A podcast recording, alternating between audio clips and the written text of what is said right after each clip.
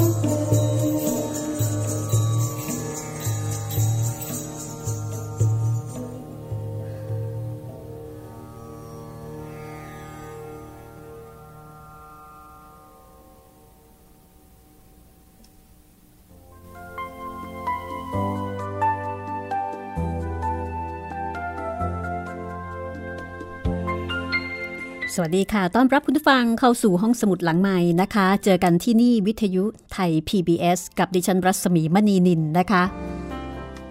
วันนี้เริ่มเรื่องใหม่ค่ะ จะพาคุณผู้ฟัง ไปรู้จักกับโยคีท่านหนึ่ง โยคีท่านนี้นะคะ มีชื่อเสียงโด่งดัง โดยเฉพาะในสหรัฐอเมริกา ซึ่งเรียกได้ว่าท่านเป็นผู้นำจิตวิญญาณคนหนึ่งทีเดียว แล้วก็เป็นผู้ที่เผยแพร่จิตวิญญาณตะวันออกแบบอินเดีย ให้ชาวตะวันตกโดยเฉพาะ ชาวสหรัฐอเมริกานะคะ ได้รับรู้ นั่นก็คือเรื่องราวของท่านปรมหังษาโยคานันทะค่ะ จากหนังสือที่ชื่อว่า อัตตชีวประวัติของโยคี สืบเนื่องมาจากได้มีโอกาสคุยกับอาจารย์ประมวลเพ่งจันนะคะ ซึ่งอาจารย์เคยเรียนทางด้าน ศาสนาปรัชญาที่ประเทศอินเดีย ท่านได้มอบหนังสือเล่มนี้ให้กับดิฉัน แล้วก็บอกว่า เป็นหนังสือที่ได้รับความนิยมอย่างสูง เป็นหนังสือขายดี เป็นหนังสือที่สร้างแรงบันดาลใจ แล้วก็เป็นหนังสือที่คนไทยน่าจะอ่านแล้วสนุกแล้วก็ได้ประโยชน์ เพราะว่าอินเดียกับไทยก็มีความใกล้เคียงกันในหลายประการ วัฒนธรรมของออคนไทย ก็ได้รับมาจากอินเดียไม่น้อยนะคะ เราได้ชื่อว่าเป็นภูมิภาคอินโดจีน คือได้รับวัฒนธรรมจากสองฝากคืออินเดีย แล้วก็จีนเป็นอินโดจีน โดยเฉพาะอินเดีย วัฒนธรรม วิธีคิด ปรัชญาศาสนา เราได้รับจากอินเดียจนกระทั่งแทบแยกไม่ออกนะคะ ว่าอันไหน ที่เป็นของท้องถิ่นจริง ๆ หรือว่าอันไหนที่มาจากอินเดีย โดยเฉพาะจากอินเดียนี่เยอะมาก หนังสืออัตาชีวประวัติของโยคี ปรมาหังษาโยคานันทะชื่อก็บอกอยู่แล้วนะคะ เป็นอัตาชีวประวัติ ที่เจ้าของเรื่องราวเป็นผู้เขียนเองค่ะ ถ้าเล่าง่ายๆ ก็ต้องบอกว่า ท่านปรมหังษาโยคานันทะ ท่านเป็นนักบวชในศาสนาฮินดูคนสำคัญ ท่านมีชื่อเสียงโด่งดังทั้งในอินเดีย แล้วก็ในโลกตะวันตกค่ะ ท่านเขียนหนังสือเล่มนี้ด้วยตัวของท่านเอง โดยการใช้ภาษาอังกฤษ ซึ่งก็ถือได้ว่าเป็นจุดเด่นของหนังสือเล่มนี้อย่างมาก จากการที่เขียนเป็นภาษาอังกฤษก็ทำให้ชาวตะวันตกที่สนใจ ในเรื่องการแสวงหาจิตวิญญาณแบบตะวันออก โดยเฉพาะแบบอินเดีย สามารถที่จะเรียนรู้โดยตรงได้ เหมือนกับเป็นการเปิดโลก แห่งจิตวิญญาณของชาวอินเดีย ในคำนิยมนะคะ ของหนังสือเล่มนี้ก็ได้บอกว่า หนังสือเล่มนี้เป็นหนึ่งในภาษาอังกฤษเพียงไม่กี่เล่ม ที่เขียนถึงผู้ทรงปัญญาแห่งอินเดีย โดยชาวอินเดียเอง ไม่ใช่เขียนโดยสื่อมวลชน หรือว่าคนต่างชาติ คือที่ผ่านมาเนี่ยหนังสือเกี่ยวกับนักบวช นักปรัชญา หรือว่าครูบาอาจารย์ชาวอินเดีย ก็มักจะเขียนโดยลูกศิษย์ลูกหา โดยบรรดาสื่อมวลชนนะคะ โดยคนนอก เพราะฉะนั้นในเรื่องของความลึกซึ้ง จึงไม่เทียบเท่ากับที่เจ้าของเรื่องเนี่ยจะลงมือเขียนด้วยตัวเอง แต่ว่าเล่มนี้ เป็นหนังสือเกี่ยวกับชีวิตโยคีที่โยคีเป็นผู้เขียนขึ้นเอง ในฐานะบันทึกจากผู้ที่ได้ประสบพบเห็นอำนาจ และชีวิตอันพิสดารของบรรดาโยคีฮินดู ในยุคสมัยของอินเดียมากับตาตนเอง และจากการปฏิบัติของตนเองค่ะ เพราะฉะนั้นหนังสือเล่มนี้จึงมีความสำคัญนะคะ แล้วก็อัตชีวประวัติที่ไม่ธรรมดาของท่านปรมาหังษานี้ ก็นับเป็นการเปิดเผยจิตและใจของชาวฮินดู แล้วก็ทำให้เห็นความรุ่มรวยทางจิตวิญญาณของอินเดียอย่างลึกซึ้งที่สุด เท่าที่เคยมีการตีพิมพ์หนังสือในโลกตะวันตกนะคะ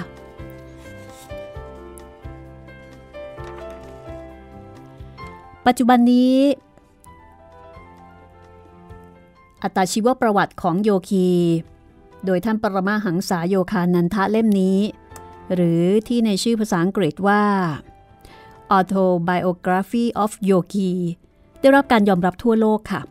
ว่าเป็นงานเขียนชั้นเลิศทางจิตวิญญาณ หนังสือเล่มนี้ใช้เวลาเขียนทั้งหมดประมาณ 14 ปีค่ะ ท่านเริ่มเขียนประมาณปี 1931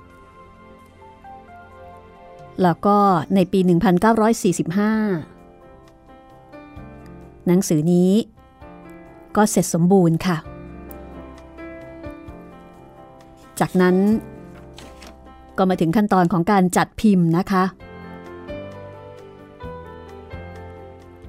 ซึ่งก็ต้องใช้เวลาพอสมควรทีเดียวในการหาผู้จัดพิมพ์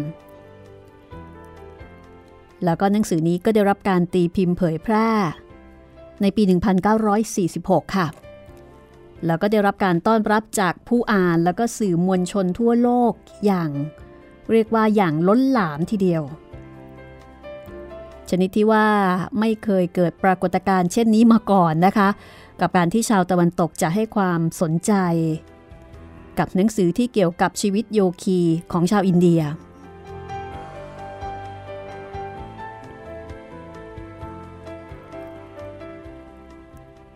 ลองมาฟังความเห็นของสื่อต่างๆนะคะ ที่ได้อ่านหนังสือเล่มนี้ว่าบรรดาสื่อตะวันตกเนี่ยพูดถึงหนังสือเล่มนี้เอาไว้ว่าอย่างไร ในนิตยสาร Newsweek นะคะบอกว่า หนังสือของท่านโยคานันทะเป็นชีวประวัติของจิตวิญญาณมากกว่าจะเป็นชีวประวัติของตัวบุคคล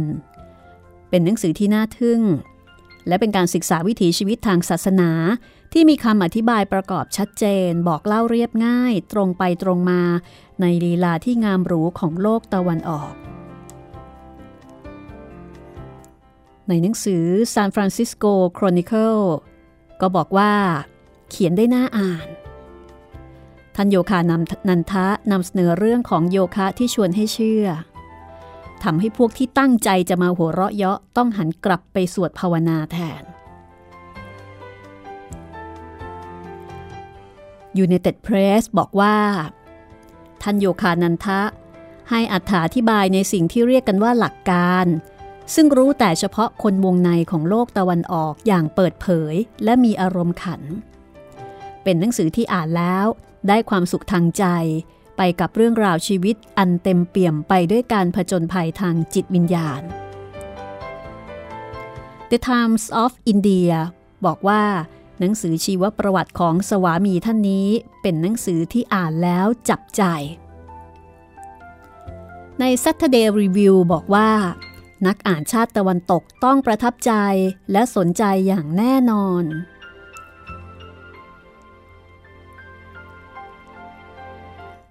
หรือในหนังสือ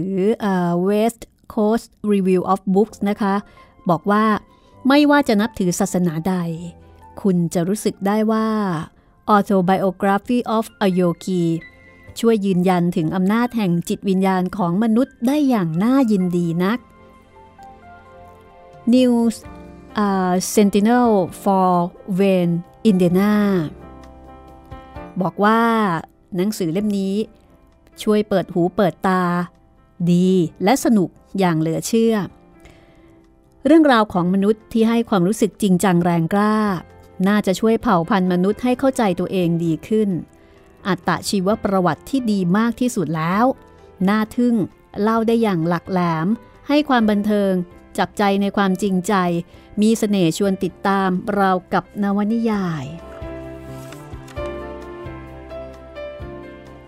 อันนี้เป็นส่วนหนึ่งนะคะของคำวิจารณ์บรรดาที่บรรดาสื่อต่างๆเนี่ยได้เขียนถึงหนังสือที่ชื่อว่าอัตาชีวประวัติของโยคี ซึ่งปัจจุบันนี้นะคะก็มีผู้นำหนังสือเล่มนี้ไปแปลเป็นภาษาต่างๆ หลายภาษารวมถึงภาษาไทย แล้วก็ยังคงมีบทวิจารณ์ทยอยออกมาปรากฏให้เห็น ตามหน้าหนังสือพิมพ์แล้วก็บรรดาหนังสือรายปักนะคะ โดยเฉพาะในช่วงที่หนังสือเล่มนี้ออกมาใหม่ ๆ เนี่ยโหแบบ มีบทวิจารณ์ แล้วก็มีสื่อที่เขียนถึงเนี่ยเยอะมาก ที่อ่านไปแค่ส่วนหนึ่งนะคะ ส่วนใหญ่ก็จะชื่นชม เพราะว่ามีเนื้อหาที่ไม่ธรรมดา อาจารย์ประมวลเพ่งจันทร์ได้บอกกับรายการห้องสมุดหลังใหม่นะคะ บอกว่า คนไทยน่าจะอ่านแล้วสนุก เพราะว่ามีเรื่องของอิทธิฤทธิปาฏิหาริย์ซึ่งเป็นเรื่องที่คนไทยน่าจะคุ้นเคยแล้วก็ใกล้ชิดกับเรื่องพวกนี้เป็นอย่างดีนะคะ แต่ว่าสำหรับฝรั่งเนี่ยเขาจะรู้สึกตื่นตาตื่นใจมาก คือเหมือนกับเราอ่านประวัติของครูบาอาจารย์ที่เป็นพระปฏิบัติดี ปฏิบัติชอบ พระธุดง พระป่า ที่จะมีเรื่อง อิทธิฤทธิปาฏิหาริย์ปะปนอยู่ด้วยนะคะ ซึ่งเรื่องเหล่านี้คนไทยคุ้นเคยดีอยู่แล้ว แต่ว่าสำหรับฝรั่งเนี่ยไม่คุ้นเคย เขาก็ตื่นตาตื่นใจกันมาก แต่ทีนี้หนังสือของท่านปรมะหังษาโยคานันทะ ก็จะมีมิติของอิทธิฤทธิปาฏิหาริย์อยู่ด้วย และขณะเดียวกันก็มีเรื่องของการปฏิบัตินะคะ การพัฒนาทางจิตวิญญาณ ซึ่งเปิดเผยให้เห็นถึงความลึกซึ้งในด้านปรัชญาของทางอินเดียโบราณค่ะ แล้วก็เป็นการเปิดเผย ประสบการณ์ทางจิตวิญญาณของโยคี เป็นครั้งแรก แล้วก็เป็นการเขียนโดยโยคีเอง เพราะฉะนั้น หนังสือเล่มนี้จึงเป็นที่ติดตามของบรรดาผู้อ่านทั่วโลกค่ะ ฉบับที่พิมพ์ครั้งแรกก็หมดไปอย่างรวดเร็วนะคะ จนต้องมีการตีพิมพ์ครั้งที่สองครั้งที่สามตามมา ปัจจุบันนี้ค่ะ จากผู้อ่านหลักพัน หลักหมื่น ก็ได้กลายมาเป็นหลักล้านนะคะหนังสือ Autobiography of a Yogi หรือว่าอัตชีวประวัติของโยคีของท่านปรมาหังษาโยคานันทะ ก็ยังคงได้รับความนิยมจากผู้อ่านทั่วโลก มีผู้อ่านเพิ่มขึ้นเรื่อยๆ นับตั้งแต่ตีพิมพ์ครั้งแรก ปัจจุบันนี้ ก็ประมาณ 60 ปี 60 กว่าปีแล้วนะคะ หนังสือเล่มนี้ยังคงเป็นหนังสือขายดี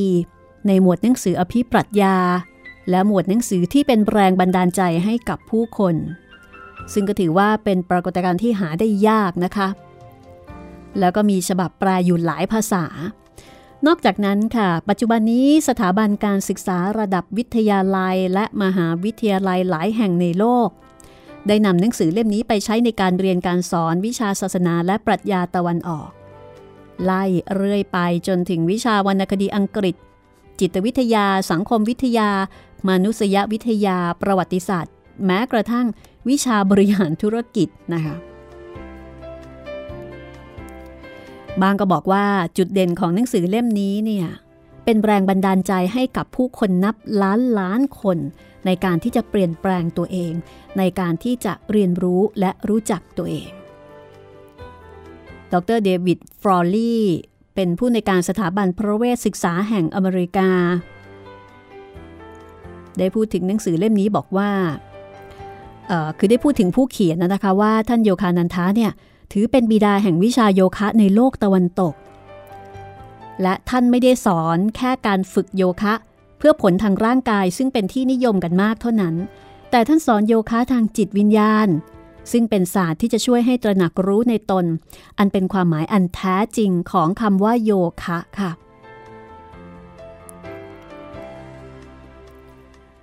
ถ้าพูดถึงคำว่าโยคะ คนไทยในยุคปัจจุบันโดยเฉพาะสาวๆนะคะ น่าจะรู้จักกันดี เรารู้จักโยคะในฐานะศาสตร์ แห่งการออกกำลังกาย การยืดเหยียดเพื่อการดูแลสุขภาพให้แข็งแรง หลายคนฝึกโยคะ และผู้ที่ฝึกโยคะเรียกว่าโยคี แต่ว่าท่านโยคานันทะนั้น ไม่ได้ฝึก เฉพาะโยคะทางร่างกายนะคะ อันนั้นเป็นเพียงแค่ส่วนหนึ่ง แต่ท่านสอนโยคะทางจิตใจด้วย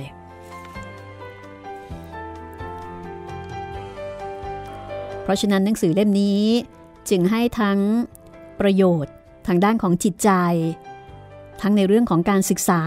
ทำให้เราได้เรียนรู้วิถีชีวิตของนักบวชในศาสนาฮินดู แล้วก็ให้ทั้งความบันเทิง เพราะว่า สนุกด้วยนะคะ อาจารย์ประมวลบอกว่าอ่านสนุกมาก เพราะท่านเล่าถึงชีวิตของตัวเอง ที่เจอกับเรื่องประหลาดมหัศจรรย์ในสายตาของคนทั่วไปนะคะ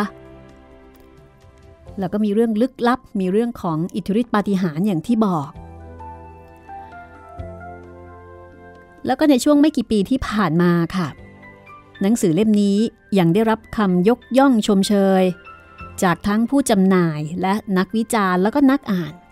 ในฐานะที่เป็นหนึ่งในหนังสือซึ่งทรงอิทธิพล และให้แรงบันดาลใจทางด้านจิตวิญญาณมากที่สุดแห่งยุคสมัยนี้นะคะ ในทำเนียบนักเขียนและนักปราชญ์ของ HarperCollins ปี 1999 หนังสือ Autobiography of a Yogi ได้รับเลือกให้เป็นหนึ่งในหนังสือทางจิตวิญญาณ 100 เล่มที่ดีที่สุดแห่งศตวรรษ และในหนังสือ 50 Spiritual Classic ที่ตีพิมพ์ออกมาในปี 2005 โดยทอมบัตเลอร์บาวเดนก็ได้เขียนชมบอกว่าหนังสือเล่มนี้ควรค่าแก่การยกย่อง ให้เป็นหนึ่งในหนังสือทางจิตวิญญาณ ที่ให้ทั้งความสว่างทางปัญญา และความเพลิดเพลินในการอ่านมากที่สุดเท่าที่เคยมีมาค่ะ ในบทสุดท้ายของหนังสือเล่มนี้นะคะ ผู้เขียนคือท่านปรมาหังษาโยคานันทะ ท่านได้เขียนข้อยืนยันที่ลึกล้ำ ที่นักบุญ และนักปราชญ์ในทุกศาสนาของโลกได้ให้การรับรองสืบต่อกันมาทุกยุคทุกสมัยว่า พระเป็นเจ้าคือความรัก การสรรสร้างสรรพสิ่งของพระองค์ ก็อุบัติขึ้นจากความรักเพียงประการเดียวเท่านั้น ก็สิ่งที่ปลอบปลุกใจมนุษย์ได้ คือความคิดอันเรียบง่าย หาใช่การยกเหตุผลแบบผู้ทรงภูมิมาว่ากล่าวกันไม่ หรือมิใช่ โยคีผู้ปฏิบัติจนเข้าถึงแก่นแห่งความจริง ได้พิสูจน์ให้เห็นแล้วว่า แผนการบรังสรรค์จักรวาลของพระเป็นเจ้า มีอยู่จริง และเป็นแผนที่งดงาม และนำมาซึ่งความสุขอันบริบูรณ์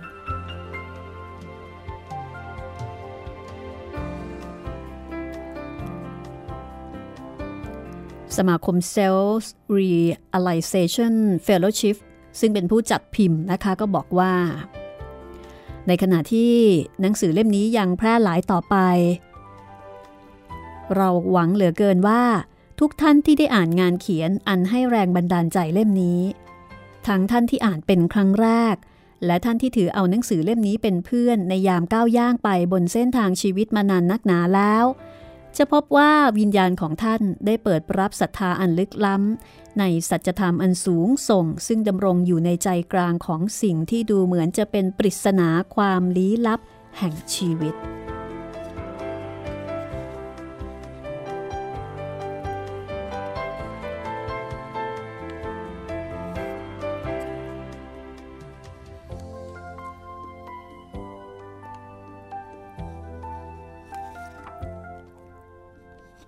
ในช่วงต่อไปนะคะ เราจะเริ่มเข้าสู่เนื้อหา กับประวัติ ของท่านปรมหังษาโยคานันทะ กับหนังสืออัตชีวประวัติของโยคี ซึ่งท่านจะเริ่มเล่า เกี่ยวกับครอบครัวของท่านค่ะ พ่อแม่ แล้วก็ชีวิตวัยเด็ก ซึ่งท่านได้เริ่มต้นกล่าวถึงวัฒนธรรมอินเดียนะคะ ว่ามีลักษณะเฉพาะตัว วัฒนธรรมอินเดียนั้น ให้ความสำคัญ กับสิ่งสำคัญสองประการหนึ่งก็คือการแสวงหาสัจธรรมสูงสุดสองก็คือ ความผูกพันระหว่างสิทธิ์กับครู หรือที่เรียกว่าคุรุ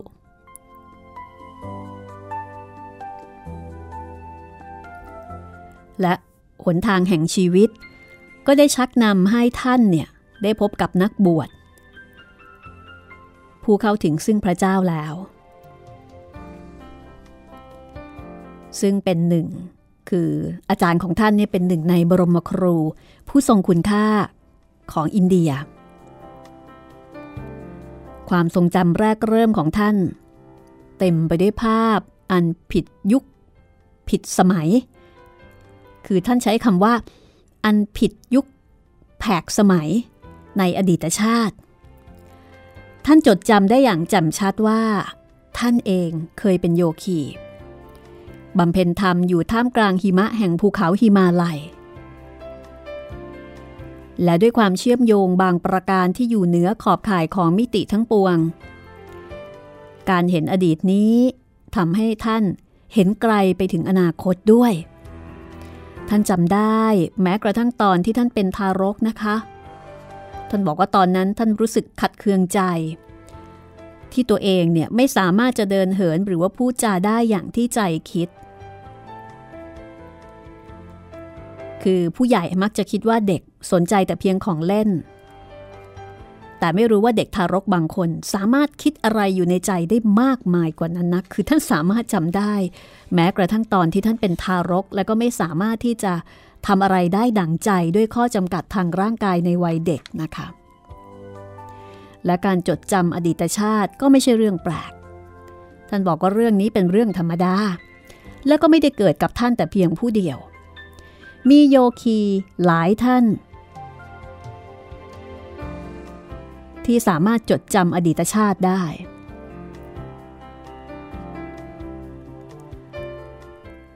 แล้วก็ จดจำการเปลี่ยนภพเปลี่ยนชาติ โดยที่มิได้มีผลกระทบใด ๆท่านบอกว่ามนุษย์เราเนี่ยเป็นเพียงร่างอันประกอบขึ้นจากเนื้อหนัง เมื่อร่างดับสลายไป วิญญาณอันไร้รูปกาย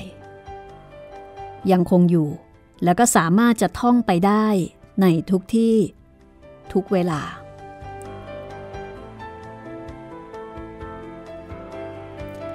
แม้ว่านี่จะเป็นเรื่องแปลก แต่การที่คนเราสามารถจดจำช่วงเวลาที่เป็นทารกได้อย่างแจ่มชัด ก็ไม่ใช่สิ่งที่พบเห็นได้ยากนัก ท่านบอกว่า ท่านเคย ได้ยินเรื่องราวที่ผู้คนทั้งหญิงและชาย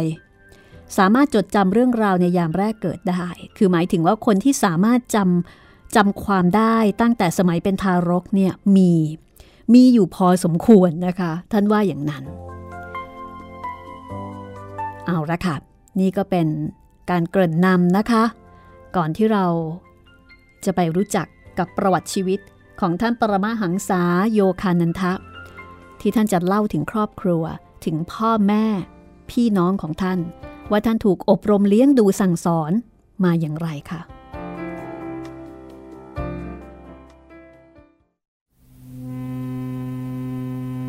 In the pew.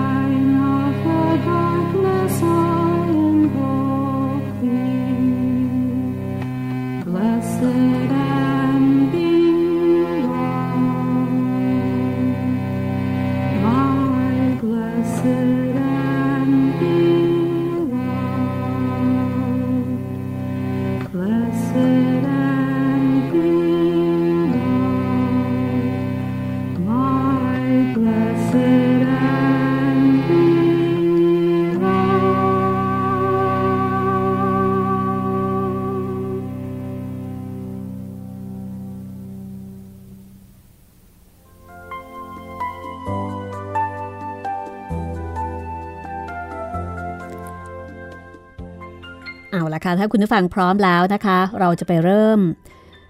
ฟังเรื่องราว จากหนังสืออัตชีวประวัติของโยคีหนังสือเกี่ยวกับโยคี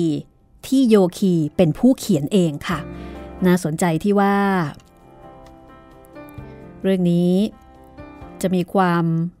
ลี้ลับ มีเรื่องแปลก มีเรื่องมหัศจรรย์ แล้วก็มีเรื่องที่เป็นความลึกซึ้งทางจิตวิญญาณ มากน้อยแค่ไหนอย่างไรนะคะทำไมหนังสือเล่มนี้ถึงได้ชื่อว่าเป็นหนังสือเป็นหนึ่งใน เป็นหนึ่งในหนังสือ ทางจิตวิญญาณ 100 เล่มที่ดีที่สุดแห่งศตวรรษทำไมถึงได้รับการยกย่อง ว่าเป็นหนึ่งในหนังสือทางจิตวิญญาณที่ให้ทั้งความสว่างทางปัญญา และความเพลิดเพลินคือ มีทั้งประโยชน์ สาระ แล้วก็มีทั้งความบันเทิงอ่านสนุกด้วยนะคะ คือปกติแล้ว หนังสือที่มีความลุ่มลึกลึกซึ้งเนี่ยก็อาจจะต้องใช้สมาธิในการอ่านมากหน่อย อาจจะไม่ค่อยสนุก แต่หนังสือเล่มนี้เขาบอกว่า ลุ่มลึกแล้วก็สนุกด้วย ถ้าพร้อมแล้วเราไปฟังกันเลยนะคะ เริ่มจากชีวิตในวัยเด็กของท่าน ท่านปรมะหังษาโยคานันทะ กับชีวิตโยคี ตอนที่หนึ่งค่ะ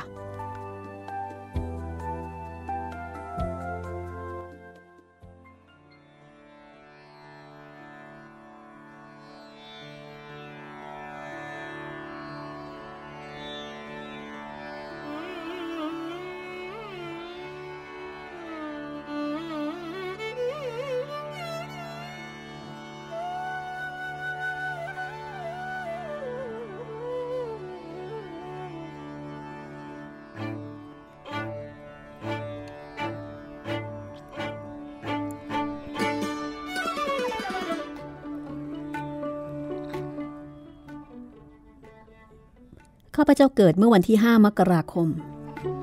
ปีคริสต์ศักราช 1893 ณ เมืองโครักขปูระทางภาคตะวันออกเฉียงเหนือของอินเดีย ใกล้กับเทือกเขาหิมาลัย และได้ใช้ชีวิต 8 ปีแรกอยู่ที่นี่ เรามีกันอยู่ 8 คนพี่น้อง ชาย4หญิง4ข้าพเจ้าชื่อ มุกุลดารานโคตเป็นบุตรชายคนที่สองและเป็นลูกคนที่สี่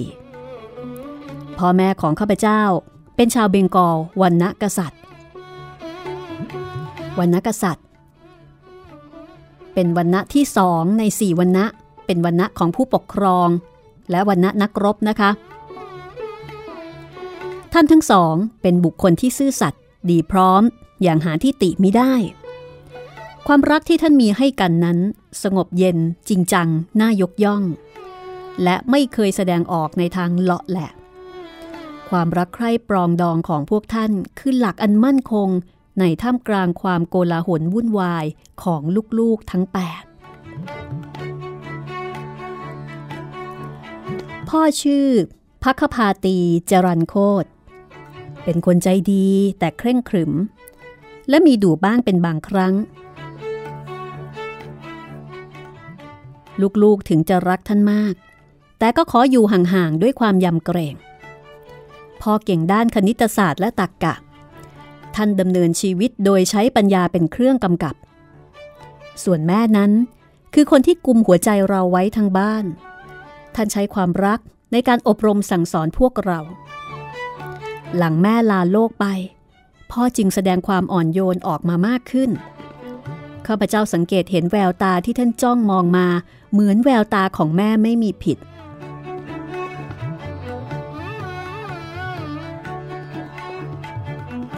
ตอนแม่ยังอยู่ พวกเราลูกๆได้เริ่มเรียนรู้พระธรรมคำพีต่างๆ ด้วยวิธีการแบบหวานปนขม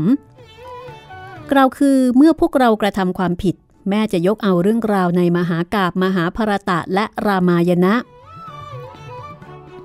ตอนที่สอดคล้องกับสถานการณ์ในเวลานั้น มาสั่งสอนและตักเตือนพวกเราไปพร้อมๆกัน แม่จะให้เกียรติพ่อ ด้วยการดูแลลูกๆ ให้อาบน้ำแต่งตัวให้สะอาดเรียบร้อยในช่วงบ่าย เพื่อรอต้อนรับพ่อกลับมาจากทำงานทุกวันพ่อทำงานให้กับบริษัทเดินรถไฟเบงกอล นาคาปุระ ซึ่งเป็นบริษัทใหญ่แห่งหนึ่งของอินเดีย ในตำแหน่งเทียบเท่ารองประธานบริษัท งานของท่านทำให้ท่านต้องเดินทางอยู่เรื่อยๆ ตอนที่ข้าพเจ้ายังเด็ก ครอบครัวของเราจึงอยู่ไม่ค่อยเป็นที่เป็นทาง ต้องย้ายจากเมืองนั้นไปเมืองนี้อยู่บ่อยๆ แม่เป็นคนใจบุญชอบช่วยเหลือคนขัดสนจนยาก พ่อก็เช่นกัน แต่นอกจากหลักกฎหมายและระเบียบวินัยแล้ว พ่อยังยึดหลักมัธยัติในการใช้จ่ายด้วย ครั้งหนึ่ง แม่ใช้เงินมากกว่าเงินเดือนของพ่อทั้งเดือน กับการเลี้ยงดูคนยากจนภายในเวลาเพียงสองสัปดาห์เท่านั้น พอถึงกับออกปากวิงวอนว่า ฉันขอเพียงว่าจะช่วยเหลือเจือจานใครก็ให้ทำได้แต่พอเหมาะพอควร แม้จะเป็นแค่คำทักท้วงอ่อนๆจากสามี แต่แม่ก็เสียอกเสียใจนัก กระนั้นท่านก็ไม่คิดจะทะเลาะกับพ่อให้พวกเราเห็น จึงได้แต่เรียกรถรับจ้างมา ลาก่อน ฉันจะกลับไปอยู่บ้านแม่ล่ะ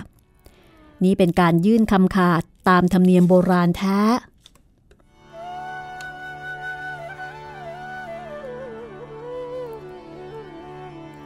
ท่านบอกว่าตอนนั้น ลูกๆก็พากันร้องไห้ ด้วยความไม่เข้าใจ โชคดี ที่ลุงซึ่งเป็นญาติข้างแม่เนี่ย แวะมาหาพอดี ก็เลยเป็นตัวกลาง เคลียร์ให้ กระซิบบอกกลเม็ดเคล็ดลับ คือกระซิบบอกพ่อว่าควรจะทำอย่างไรในสถานการณ์แบบนี้นะคะ พ่อก็เลยไปง้อแม่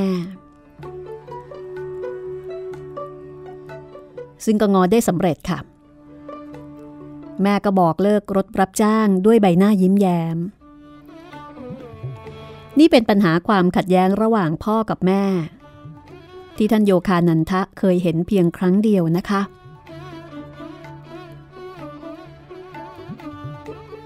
แต่นอกจากนี้ ท่านก็จำได้ว่า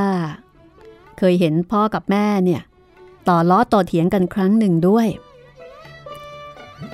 ก็เป็นเรื่องของการช่วยเหลือคนเหมือนกันค่ะ คุณคะ ฉันขอเงินสิบรูปี ให้ผู้หญิงเคราะห์ร้ายที่เพิ่งมาถึงหน้าบ้านเราด้วยค่ะทำไมต้องสิบรูปี รูปีเดียวก็น่าจะพอแล้วนี่นา ตอนที่พ่อกับปู่ย่าของฉันลาโลกไปอย่างกระทันหัน ฉันได้ลิ้มรสความยากจนเป็นครั้งแรก มีแค่กล้วยใบเดียวให้กินเป็นมื้อเช้า ก่อนเดินไปโรงเรียนที่อยู่ไกลออกไปตั้งหลายไมล์พอเข้ามาหาวิทยาลัย ฉันก็ขัดสนมาก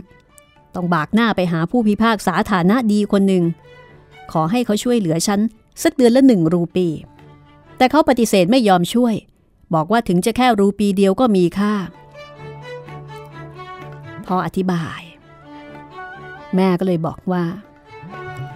คุณช่างจำเรื่องสะเทือนใจที่ขอความช่วยเหลือแม้แต่รูปีเดียวก็ยังไม่ได้นั้นได้ดีนัก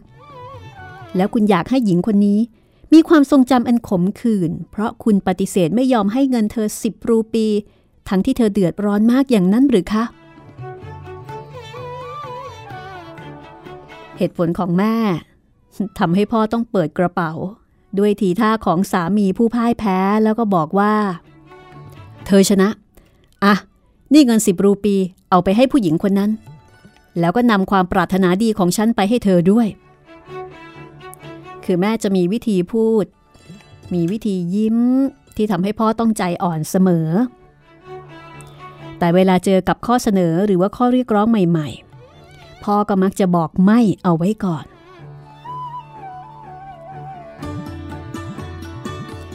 พ่อไม่เคยยอมรับอะไรง่าย ๆ โดยไม่ไตรตรองให้ดีก่อน ท่านเป็นคนมีเหตุผลแล้วก็ใช้ดุลยพินิษได้อย่างเหมาะควรอยู่เสมอ ท่านโยคานันทะบอกว่า หากข้าพเจ้าสามารถยกเหตุผลดีๆ ขึ้นมากล่าวอ้างได้สักข้อสองข้อ ท่านก็จะเสาะหาสิ่งที่ข้าพเจ้าต้องประสงค์มาให้จนได้ ไม่ว่าจะเป็นการไปเที่ยว หรือจักรยานยนต์คันใหม่ก็ตาม ตอนยังเด็กพ่อเข้มงวดเรื่องวินัยกับพวกเรามาก แต่ท่านยังเคร่งครัดกับตนเองยิ่งกว่า ท่านใช้ชีวิตเรียบง่าย ไม่คำนึงถึงความสะดวกสบายแม้แต่น้อย พ่อไม่เคยไปดูหนังดูละคร แต่จะหาความสุขจากการปฏิบัติธรรม และศึกษาคัมภีร์พระควัตคีตา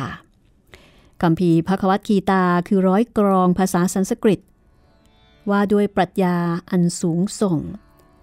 ซึ่งเป็นส่วนหนึ่งของมหากาบมหาภารตะที่เป็นเสมือนหนึ่งคัมภีร์ไบเบิลของชาวฮินดูนะคะ ถ้าเป็นบ้านเราก็ต้องบอกว่า ไม่ชอบเที่ยว ไม่ชอบไปดูหนังดูละคร แต่อ่านพระไตรปิฎกอยู่กับบ้านอะไรทำนองนั้น อ่านหนังสือธรรมะอยู่กับบ้าน แล้วก็มีความสุขกับสิ่งนี้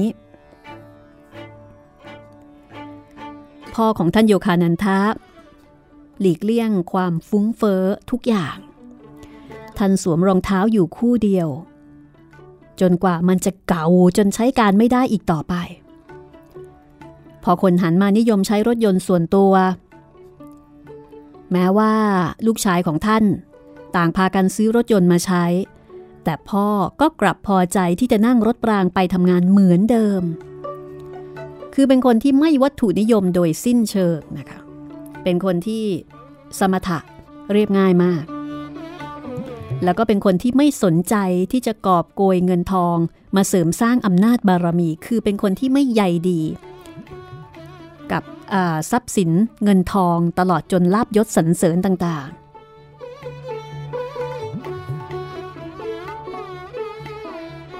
ครั้งหนึ่ง ท่านเคยช่วยก่อตั้งธนาคารกาลากาตาเออร์บันแบงก์จนสำเร็จ แต่ท่านกลับปฏิเสธไม่ยอมรับหุ้นที่ทางธนาคารเสนอให้เป็นการตอบแทน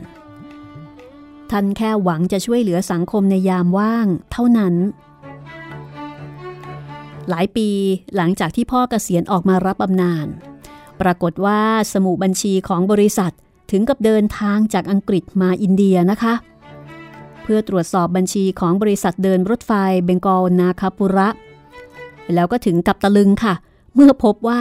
พ่อของท่านโยคานันทะไม่เคยยื่นขอโบนัสตามที่ท่านควรจะได้ คือโดยสิทธิ์ควรจะได้ แต่ท่านไม่เคยยื่นขอ สมุบัญชีก็รายงานต่อบริษัทบอกว่า เขาทำงานหนักเท่ากับคน3คน เขาควรได้รับเงินตอบแทนย้อนหลัง 125,000 รูปี ก็ประมาณ 541,250 บาท ฝ่ายการเงินก็ส่งเช็คจำนวนดังกล่าวมาให้พ่อ ซึ่งไม่เห็นว่าเรื่องนี้จะเป็นเรื่องใหญ่เรื่องโตอะไร ท่านลืมเล่าให้ลูกๆฟังด้วยซ้ำนะคะ คือไม่ยี่ระแล้วก็ไม่ใส่ใจ หลังจากนั้นนานพอสมควรค่ะ น้องชายคนสุดท้อง หมายถึง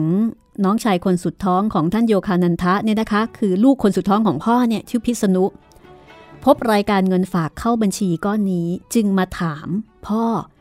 ว่าเงินเนี่ยมาจากไหนเพราะว่าเป็นเงินก้อนใหญ่ พ่อก็ย้อนถาม ด้วยท่าทีที่ไม่ใยดีว่าทำไมจะต้องตื่นเต้นกับสมบัตินอกกายกันนัก ผู้มุ่งแสวงหาความสงบทางจิตย่อมไม่ยินดีกับลาบผล และไม่เป็นทุกข์เมื่อสูญเสีย เพราะตระหนักดีว่า มนุษย์มาสู่โลกนี้ด้วยตัวเปล่า และยามจากไปก็เอาไปไม่ได้แม้แต่รูปีเดียว นี่คือท่าทีของพ่อ เกี่ยวกับเรื่องของ สมบัตินอกกายหรือว่าทรัพย์สินเงินทอง คือทรัพย์สินเงินทองทำอะไรพ่อไม่ได้นะคะ เป็นคนที่มั่นคง กับทรัพย์สินข้างใน กับความมั่นคงภายใน ตอนที่แต่งงานกันใหม่ๆ พ่อกับแม่ของท่านโยคานันทะ ได้ฝากตัวเป็นสิทธิ์ของครูรุหรือว่าครูผู้ยิ่งใหญ่ แห่งเมืองพาราณสี คือท่านลาหิริมันมหัสยะทำให้พ่อผู้เคร่งในการปฏิบัติธรรมอยู่แล้วเนี่ย เข้มงวดกับตนเองหนักขึ้นไปอีก ปฏิบัติเข้มงวดขนาดไหน ฟังแล้วคุณผู้ฟังอาจจะไม่เชื่อนะคะ ครั้งหนึ่ง แม่ของท่านโยคานันทาเนี่ยค่ะ เล่าให้ลูกสาวคนโตฟัง บอกว่า พ่อกับแม่ หลับนอนกันฉันสามีภรรยาปีละครั้ง เพื่อการมีลูกเท่านั้น คือหลับนอนกัน เพื่อที่จะมีลูกแค่นั้นเอง มีอยู่จริงนะคะสำหรับชีวิตคู่แบบนี้สำหรับสามีภรรยาแบบนี้ที่ให้ความสำคัญ กับการเติบโตภายใน กับการแสวงหาความสุขทางจิตวิญญาณ มากกว่าความสุขทางด้านร่างกาย แล้วก็ถือความเป็นสามีภรรยา เป็นเพียงแค่หน้าที่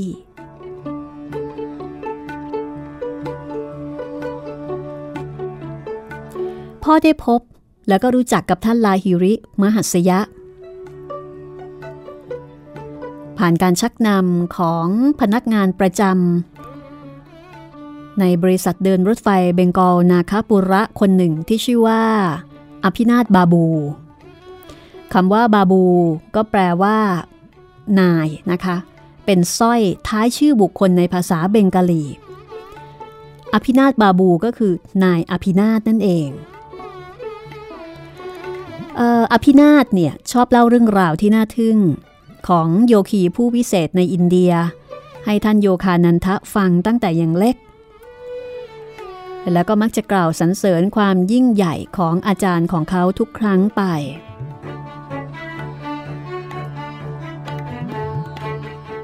คือเรียกว่าท่านโยคานันทะก็ได้ฟังเรื่อง มหัศจรรย์ ของโยคีเนี่ย มาตั้งแต่เด็ก อย่างเช่น ครั้งหนึ่ง อภินาถก็ เล่าให้ท่านโยคานันทะสมัยเด็กๆฟังว่า เคยมีใครเล่าให้คุณหนูฟังหรือเปล่า ว่าเหตุใดทำให้คุณพ่อของคุณหนู ถึงฝากตัวเป็นลูกศิษย์ท่านลาฮิริ มหัสยะ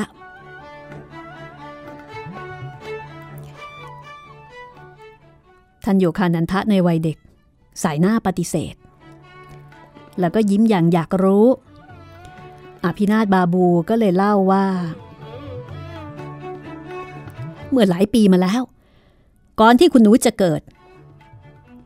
ผมขอหัวหน้าก็คุณพ่อคุณหนูนั่นละล่าหยุดหนึ่งสัปดาห์ เพื่อไปคารวะท่านอาจารย์ที่เมืองพาราณสี แต่ท่านกลับหัวเราะเยาะผม นี่เกิดจะคลั่งศาสนาขึ้นมาหรือไง ถ้าอยากก้าวหน้าแล้วก็สนใจเรื่องงานจะดีกว่านะ อภินาถคุณพ่อของคุณหนูว่าผมแบบนี้ วันนั้นผมถึงกับเดินคอตกกลับบ้านขณะผ่านแนวชายป่า ก็พบหัวหน้านั่งเกี้ยวผ่านมาพอดีท่านลงจากเกี้ยว สั่งคนรับใช้ให้หามเกี้ยวกลับไปก่อน แล้วก็เดินเป็นเพื่อนผม พยายามปลอบใจผม ชี้ให้เห็นผลดีของการดิ้นรนเพื่อความสำเร็จในทางโลก ผมก็ได้แต่ฟังไปแกนๆในใจก็เอาแต่ร่ำร้องว่า ท่านลาฮิริมหัสยะ กระผมอยู่ไม่ได้ ถ้าไม่ได้ไปพบท่าน ทางเดินสายนั้น พาเราไปผ่าน ผ่านไปถึงปลายทุ่งอันเงียบสงบ แสงแดดยามบ่ายคล้อย ทอทาบลงบนยอดหญ้าป่า เราสองคนหยุดชื่นชมความงามนั้น จู่ๆอาจารย์ของผมก็ปรากฏร่างขึ้นที่กลางทุ่งห่างจากเราไปไม่กี่หลา พระคาพาตี เจ้าเข้มงวดกับลูกน้องมากไป เสียงของท่าน ก้องในหูท่ามกลางความงวยงงของเรา แล้วท่านก็หายวับไปอย่างลึกลับ เช่นเดียวกับตอนขามา ผมคุกเข่าลง พร่ำขานนามท่านซ้ำไปซ้ำมา ท่านลาฮิริมหัสยะ ท่านลาฮิริมหัสยะ ในขณะที่คุณพ่อของคุณหนู ก็นิ่งงันไปครู่หนึ่ง จากนั้นพ่อของท่านโยคานันทะซึ่งเห็นด้วยตัวเอง ตกใจมากนะคะ คือตอนแรกเนี่ยไม่ยอมให้ลูกน้องลาไปพบโยคี แต่ปรากฏว่าเจอเหตุมหัศจรรย์ ที่โยคีท่านนี้เนี่ยมาปรากฏตัว ปรากฏตัว ให้ท่านเห็น คือเป็นอิทธิฤทธิปาฏิหาริย์นะคะ คือแวบมาแล้วก็วับไป อืมพ่อของท่านโยคานันทะก็เลยบอกว่า อภินาศฉันไม่เพียงแต่จะยอมให้เธอลางานนะ ฉันเองเนี่ยก็จะลาด้วย แล้วฉันจะไปกับเธอ พวกเราไปพาราณสีวันพรุ่งนี้เลยนะ ฉันจะต้องไปกราบคารวะท่านลาหิริมหัสยะผู้นี้ให้ได้ ท่านหายตัวมาที่นี่ เพื่ออนุเคราะห์เธอ และฉันจะพาภรรยาไปด้วย และจะขอให้ท่านรับเราเป็นสิทธิ์ศึกษาธรรมจากท่าน เธอช่วยพาเราไปพบท่านหน่อยได้ไหมล่ะ อภินาศก็บอกว่าได้แน่นอน อภินาศก็ปลื้มปิติมากนะคะ ปลื้มปิติที่ว่า ท่านอาจารย์ลาหิริ มหัสยะ ตอบรับคำสวดอ้อนวอนของเขา คือสวดอ้อนวอนว่าขอให้เขา ได้ไปพบท่าน แม้ว่า หัวหน้าเนี่ยไม่อนุญาต แต่ในที่สุด หัวหน้าก็อนุญาต และแถมหัวหน้ายังขอไปด้วยนะคะ คือทำให้เหตุการณ์นี้เปลี่ยนไปในทางที่ดีขึ้น เย็นวันถัดมาค่ะอภินาถพร้อมด้วย พ่อกับแม่ของท่านโยคานันทะ ก็ขึ้นรถ ไปพาราณสีด้วยกัน ไปรถไฟค่ะ แล้วก็ไปถึงพาราณสีในวันรุ่งขึ้น แล้วก็ต้องนั่งรถม้าต่อไปอีกพักหนึ่ง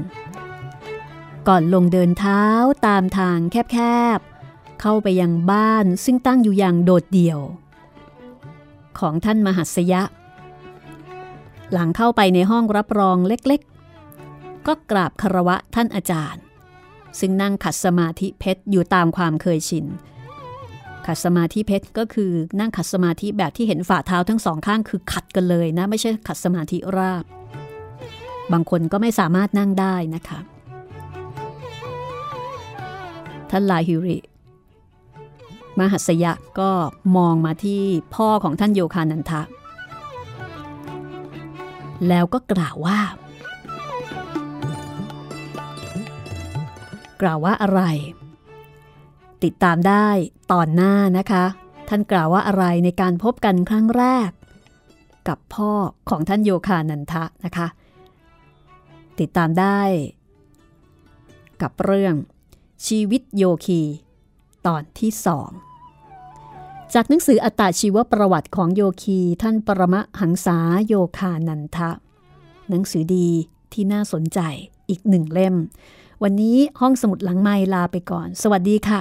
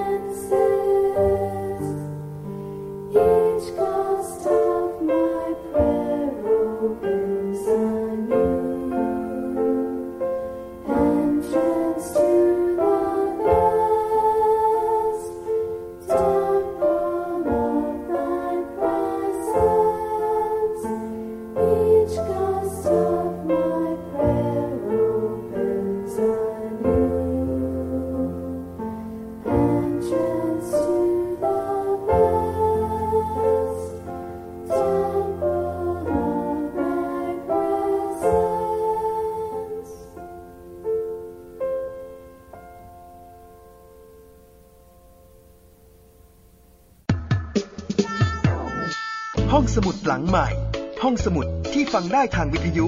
กับรัศมีมณีนิน